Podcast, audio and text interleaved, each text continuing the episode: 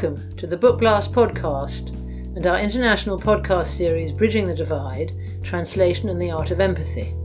We are showcasing a selection of the best writing in translation from around the world being published this year in the UK by 10 leading independent houses, along with a trailblazing publisher specialising in translation.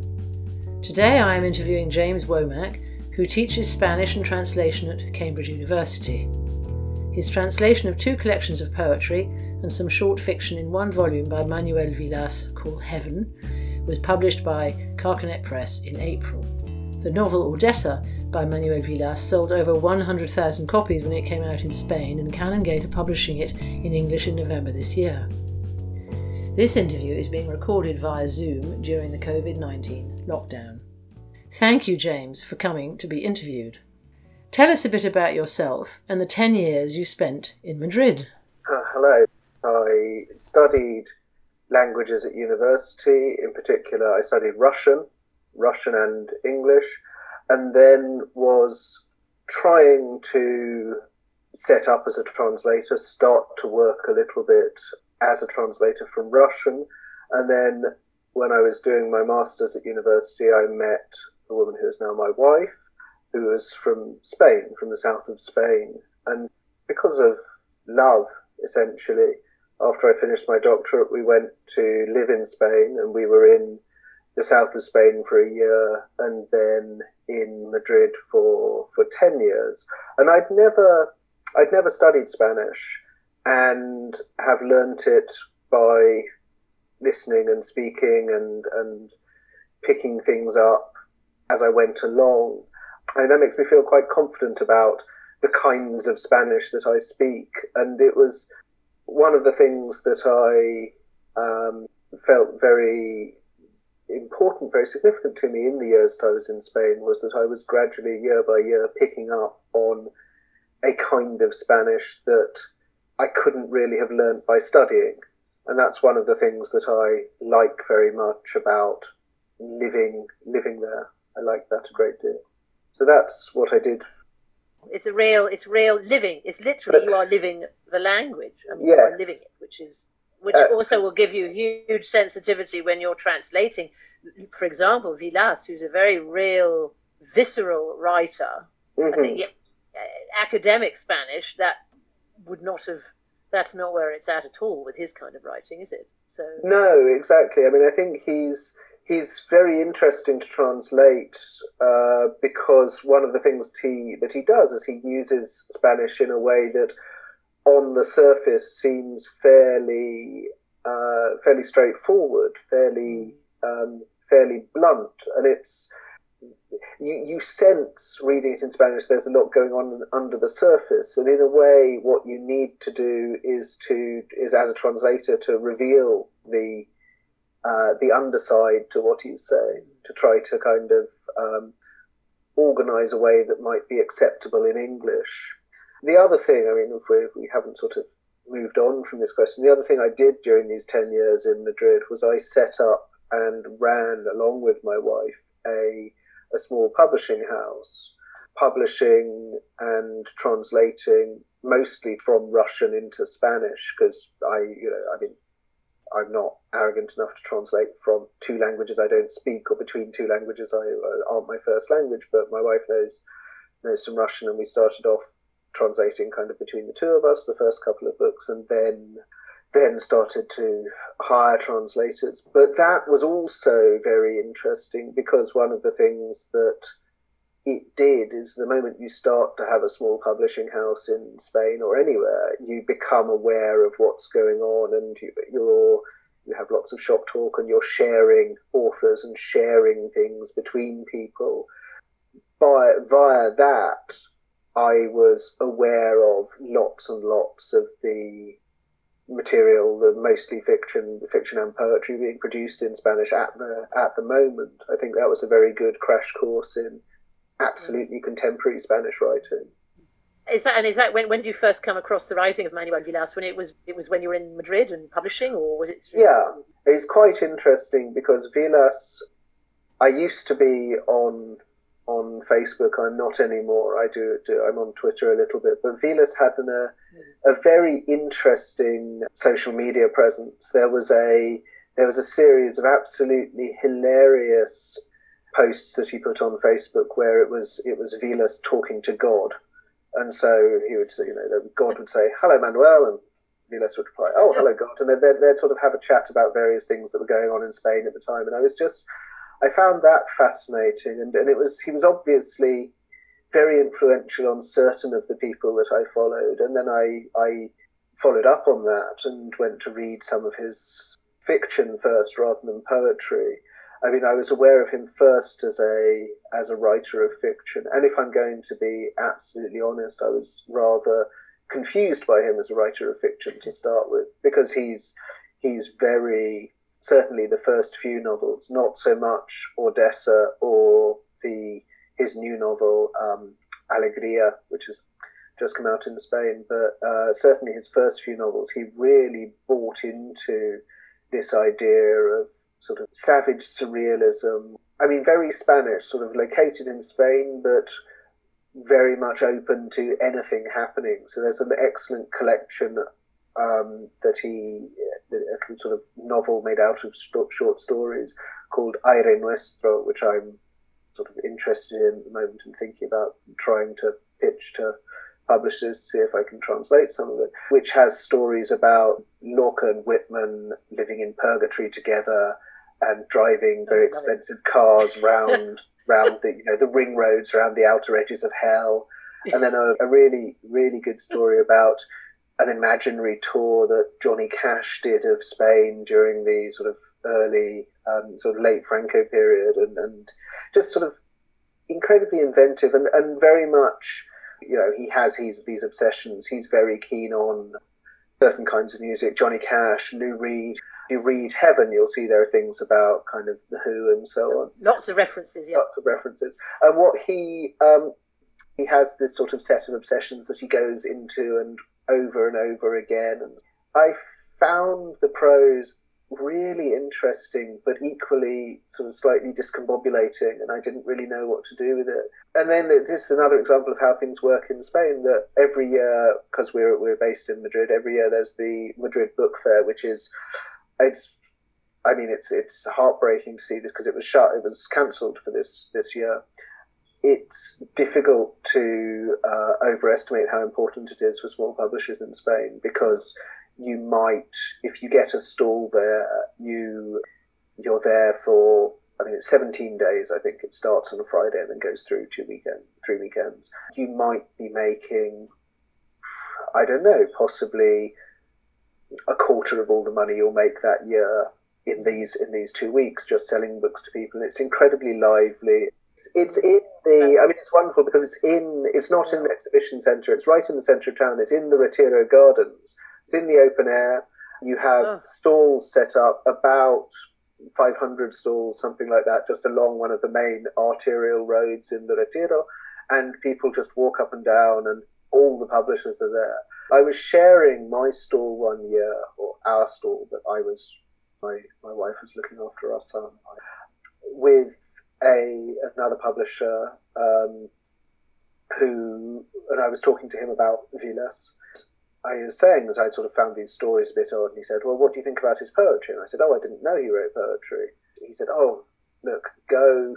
I'll look after the stall. I'll mind the stall for ten minutes. Go to the other end there. Go to Visor, which is his publisher, and go and buy his his his poems because they're great."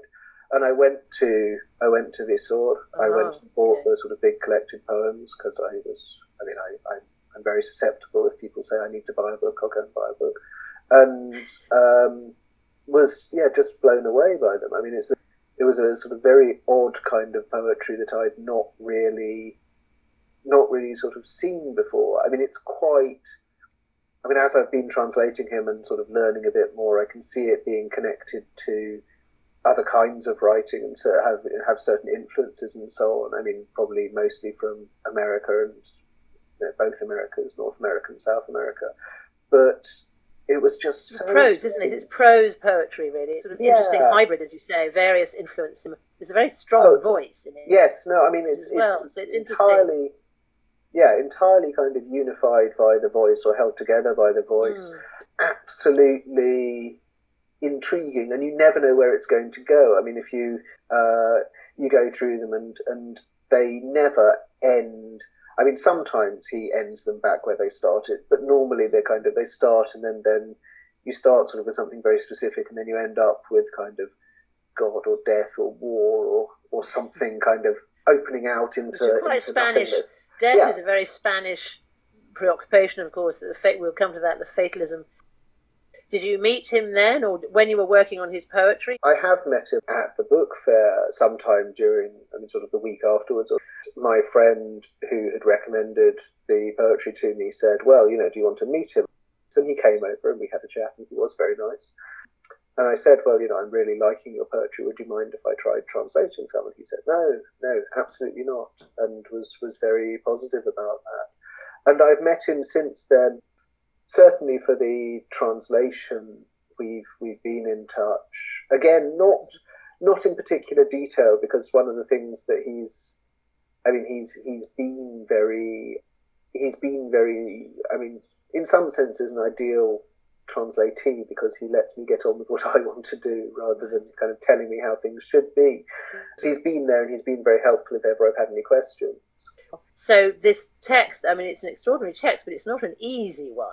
So knowing him, I mean, how how how in a way how close or how free you are to interpret, and if you were stuck, was he helpful? he was he was very helpful in general. I don't think I had very many specific questions where I needed his help his help with meaning because these are these are complicated complicated poems, but I think the complexity comes much more from the emotion The and the way yeah. in which the the way in which the emotions are made manifest or you know expressed and so on. Uh, there's not you know there's not a huge problem of I mean he's from his family's originally from very small town Spain and his So which which part of Spain? he was born in Barbastro up near the Pyrenees so it's Yeah. it's North Spain kind North, of yeah, away but but the quite- of the tourists and the Yeah. yeah. away from the tourism and so on, and quite sort of abandoned. I mean, there's a lot of a lot of people talking about this at the moment in in in Spain. The idea of um, what they say, what they call La España vacía, so empty Spain. And if you look at demographic maps, Oh, yeah. Spain is essentially kind of a point in the middle, which is Madrid, which has a lot of people, and a ring round the edge because people live by the sea. But there's this huge, empty, dusty spaces in the middle which don't really have Mm. much population at all. So, I mean, that's Vilas's background, and he writes about it. I mean, I'd be very interested to see what happens when Ordesa is published in November because I think that he captures that kind of Mm. slightly, very, you know, dusty, As you said, abandoned, vacant, abandoned, part of the country. Spain. Yeah. very, very well. Yeah. He, he was, he was, he was obviously very clever, obviously very motivated. Journalist writing in um, local newspapers, then moved to moved to Madrid and has and essentially worked as a writer since then. I mean, it is and it is difficult to earn a living as a writer in Spain. He does now live and work in America. And, but let's have an idea of the actual book, Heaven, which also includes his his other collection of poetry, which came out a bit later, Calor or Heat. So, can you give us a brief description? it's not arbitrary that the two books are put together in, in one collection, but one of the reasons that they're put together is that they're my two favourite of his of his books, so there's a certain arbitrariness there. But Heaven is essentially a more narrative a more narrative collection. So it's a series of poems that are about a protagonist travelling around France and the south of Spain and um, the, I mean, sort of traveling from the south of France to the south of Spain, essentially, and staying in hotels, drinking too much, uh, picking up women, have a rather unhappy time with them, remembering his past, thinking rather despairingly about what might his his future might be, and and essentially looking at Spain with a, a fairly unclouded, fairly, I mean, not quite cynical, but a fairly sort of blunt eye for the peculiarities and foibles that the country has. Heat is slightly more personal, I think. I mean, it's set much more in uh, specific times and places, and the protagonist, I think, can be connected much more um, directly to Vilas himself. And that has poems about public event. I mean, the, the first poem in the collection is, is um, La Lluvia, the rain, which is about the uh, the royal wedding of 2004 between Felipe and Letizia which has this sort of again beautifully beautifully described but rather harsh description of watching the royal wedding in a bar and seeing all these people who are obviously indicative of how important Spain thinks it is, but then uh, how geopolitically it's not, and so on. so there's, I mean, there's this lovely bit just all the people who've come, and then at the end he's described. He says, you know, the emperor of the world stayed in America, uninterested in the minor rituals of his provinces. So this is, you know, the president didn't, the U.S. president didn't come to this wedding. So the things that people sort of Spanish people set this up as the major, major event in their political life or their you know, major event it's very like Goya in some ways. I mean, Goya, for some reason, a court painter in Spain, was accepted as kind of a painter of royalty, but all his official portraits show the royals as essentially, I mean, mentally defective, as it were. Satire.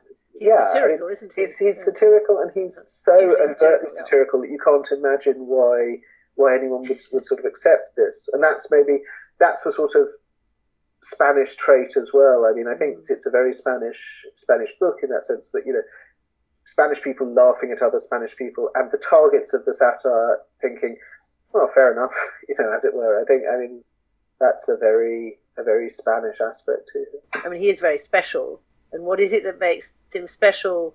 And how is it that his writing is also both very local, if you like, but also absolutely universal, which means which of course it means it'll travel very well in translation and find new readers outside Spain. I think perhaps it goes back to the idea that the thing that is complex, the thing that is interesting about it is the emotional the emotional response. And I think that what Vilas is doing is looking at this very very Spanish, very specifically Spanish, very run down, very sort of slightly incoherent state that he happens to be living in and describing it absolutely pitilessly and no illusions whatsoever. And I think that that, I mean, I think it's the, the quality of sustained attention to the topic that makes him a universal writer. I think the very, inter- I mean, the, the interesting thing about translation is that it's a, um, trying to find you're trying to find something universal across cultural boundaries. I suppose translation is yes, uh, uh, good translations are exercised in empathy. You're trying to find some sort of communal space where you can understand why it is that someone would, would, would say something in this in this way. Because what you're trying to do is you're trying to you people think about it in word terms of words and translators if you talk to translators one of the things you can do for ages is sit around chatting about your favorite words in particular languages your favorite expressions and everything. That's, that's, that's great. But actually what you're really doing is trying to explain a universal universal humanity outside of the bounds of culture. Yeah. I do have feel that i have a responsibility to make something to show how even within a slightly odd or different, um, you know, different set of cultural values. I mean, to go back to what we were saying, Spain is, you know, Spain, Spanish people are always willing to do themselves down, and English people famously and very much, you know, noticeably over the past few years have, there's been a very strong strain of England being kind of, you know, England's the best, kind of Britain's never will be slaves, British exceptionalism, and so on. And so you would have thought maybe that Spain and, and England might have very different attitudes, and that might be difficult to get across. But so you're negotiating between two two cultural environments and trying to show what's to actually the common ground between them. This is the thing about having a writer like Vilas, you see a completely other take of the sort of tourism. The mainstream here, Spain, is what? It's bullfights, it's Ibiza, it's the sort of cliched almost. You get a real inside other perception, a genuine local perception, really, a real Spanish perception of actually what it's like. The way he writes about all the, the women on the beach and the what kind of perceptions do you think he blows out of the water? He's showing that the poems of, of heaven are all about how it's not actually it's not actually easy to live in that kind of paradise. Mm he writes beautifully with raw energy and poetic rage about sex tourism, the Catholic kitchen of Lourdes, Valldemossa in Mallorca, that's Chopin's sand, yeah. lonely men drinking in bars, swimming in the sea, beach life, his failed marriage, and there's parody, pop mythology, reflections on the underbelly of capitalism. So the metaphor, that's what you've just, the metaphor for translating him in a way, you're translating the hangover. That's a wonderful image. There, there's an extent to which he's sort of in some in some of his poems, he's kind of picking through the language rather gingerly, isn't he? That he's sort of thinking that, okay, I'm, I'm, I mean, as you do when you've got a terrible hangover, you think kind of each word may be your last, and your brain can't really kind of move from one point to the next without without a great deal of effort. And so the and once you've taken a decision to do something, you have to uh, you have to follow through, and you have to essentially work without work without thinking. You know, I'm going to if I if I don't think about it too much, I'm going to get out of bed. I'm going to go to the shower. I'm going to put some clothes on. I'm going to drink some water, and then I'll sit on the sofa and maybe feel a bit better. And that's kind of you know the hangover mindset. And a lot of his poems are like that. You know, they're sort of moving from point to point, and you don't you don't see a rationale behind them. You see a sort of step by step description of particular actions, but you're not um, you're not there's not a sort of overarching uh, plan. But it somehow works, though it gels together the way he does it. It's it's, it's not interestingly that though there's a certain almost nihilism in a way. It is, there is something quite nihilistic about his view, but there's something also quite oddly coherent. It's as though the world is falling apart, but he hasn't completely lost he's not he hasn't lost his core, if you like. He's raging and trying to figure it out. In Heat, for example, there are there are a couple of poems about kind of um, about what's happening to the world. You know, about how the planet's warming up and people are. I mean, it just it's, it's mm. very sort of amazingly oppressive poem how things are changing. But that's immediately in the book I don't think it's coincidence. It's sort of very the next poem, but one after that is one called "The Kids Are All Right," which is this sort of positive idea about going to Barcelona. A little poem about going to Barcelona and kind of thinking there is hope for the future, seeing mm. the, seeing the next generations along and so on. So I, I think that there is there is despair, but I think it's not destroyed him as a person. He's still no. he's still thinking, he's still kind of perceiving things, but it is as we carry on, I mean, everyone's forgotten about climate change for the last three weeks, but it's still, you know, it's still happening.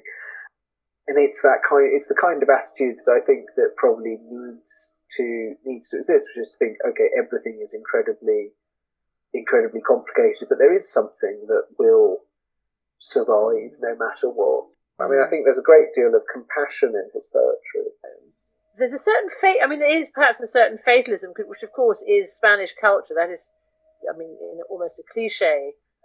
Um, there is there is a great deal of fatalism in Spanish culture, and that's I for the main reason is I think culturally is is is definitely I mean is, is the question of the church. I mean I think mm. that's always Spain has always been a deeply Catholic and deeply mm. superstitiously Catholic country, and one of the things that and and equally the the degree of degree of social inequality in Spain has always been very great as well. So you have a sense in which you know, people think that, first of all, if things happen, then it's something to do with God, and that's really you know, nothing that they can deal with. And secondly, if bad things happen, it's because they are the they tend to be kind of the the underclass rather than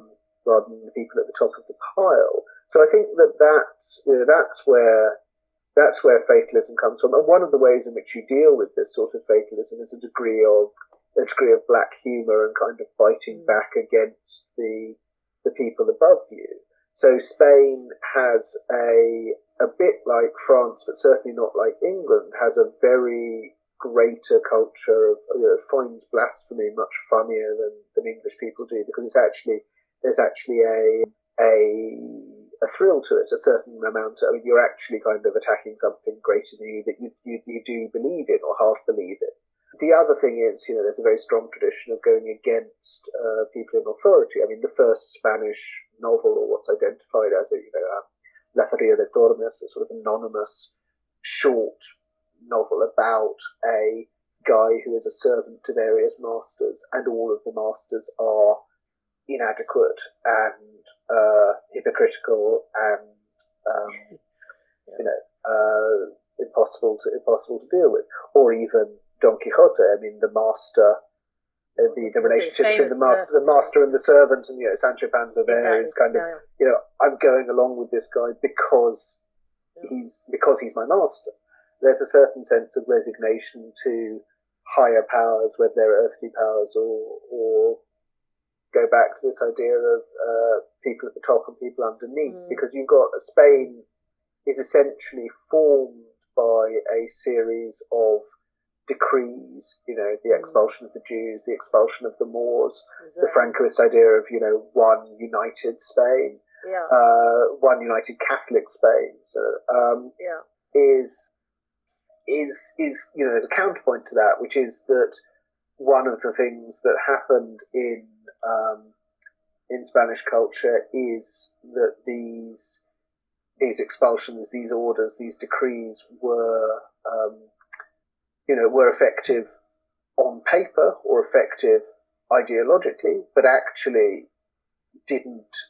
They were effective ideologically, yeah. but did but didn't transform the way in which people people uh, actually existed. Yeah. So you know, there is a huge, you know, were more, you know, the Moors were expelled, the Jews were expelled, the um, but did the, the gypsies have a terrible mm-hmm. time? But but then again, uh, um, gypsy culture in the south of Spain is actually, you know, via Lorca and so on, is what is in some ways what we recognise as Spanish culture. Yeah. So actually, the the yeah, yeah. the way in which uh, these, these these these absorbed, like. yeah exactly absorbed these these kind of oppressed groups have in some senses mm.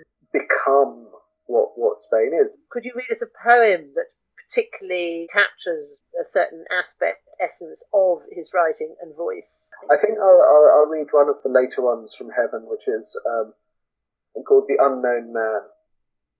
On an August night in Cadaqués, I fell to drinking with an unknown man. It got to be six in the morning. We went down to the beach with a bottle of gin, and there was already that horrible, unsleeping heat, the old age of desire. The unknown man looked at the stars and spoke without meaning. There was a boat up on the sand, and he threw little stones at it while he drank and smoked. The unknown man had come with me from bar to bar, and had taken on a lot of gin with me, both of us prisoners of the sea, these boats of physical exhaustion, speaking of women and football, telling jokes and moving our feet rhythmically, one hand holding a big biro, and the other the glass of gin. The unknown man said, it's already growing light. It'll cool down soon. I used to have a good job and earned quite a lot of money, and my mother was proud of me. I was good at my work, dedicated my whole life to it. One day my mother fell ill, and the doctors told me she was going to die, but that it would be a long, slow death, unpredictable. I gave up as many of my obligations as possible to look after her. My bosses asked me about my mother almost every day but I realised I couldn't be out of the office much longer and hired a nurse. One night my mother got much worse, but the next morning she told me that she was better, and I went to work. While I was in my office working, my mother died. I didn't see her die, and I was not with her when she died. I got back home and she was dead.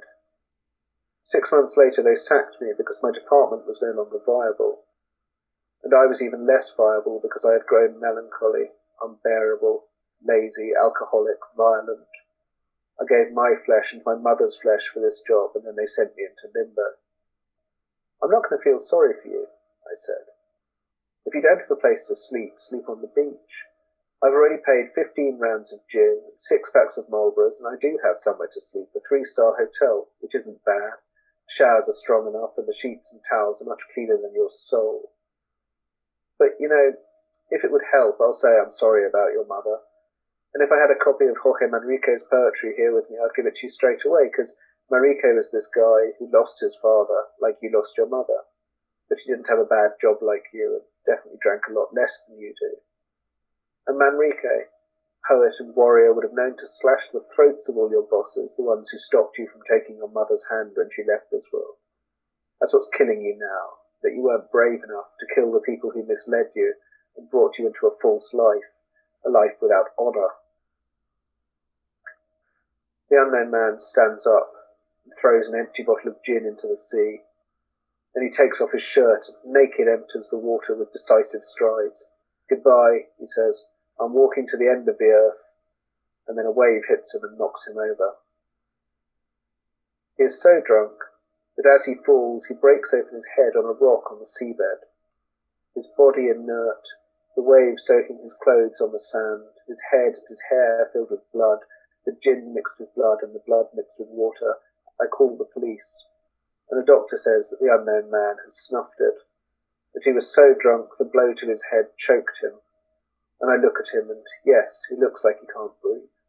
They take me to the police station, and I get back to my hotel at 7 p.m., tired, dirty, having signed a hundred statements, with a check for $40 made out to a young man who has been a lawyer for me. Tired of cafes and sub-commissaries, I throw myself down on the hotel bed and fall asleep, thinking about the unknown man's mother, about meetings between the dead, the dead mother, the dead son, everyone dead, and all the time my fellow hotel dwellers taking the sun on the terrace, and the hotel orchestra, it is a tourist hotel, starts to set up by the swimming pool, and I am lost in this world like a beast with no heart, like an infantry captain in the Great War, with his chest unseamed by bullets, with a huge moustache, with dark eyebrows, wide shouldered, a captain who seems dead, but who suddenly leaps from the trench and starts to shoot at everyone and it is impossible that a man with so many bullets in him could still even hold a pistol.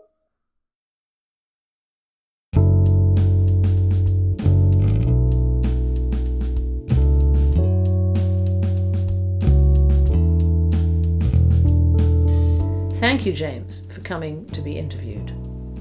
Heaven by Manuel Vilas is published by Carcanet and is available from online outlets such as Waterstones, Foyles, Daunt Books, Hive, and Amazon. To buy it from your local independent bookseller, you can find your nearest store by visiting booksellers.org.uk forward slash bookshop search. This podcast is brought to you by Book Blast. For more bookishness between episodes, visit online journal The Book Blast Diary or find us on Twitter at Book Blast. Special thanks to sound editor Rupert Such, theme tune composer Edward Campbell, and to translator James Womack for taking the time to be interviewed and thank you all for listening to this week's episode of the Book Blast podcast.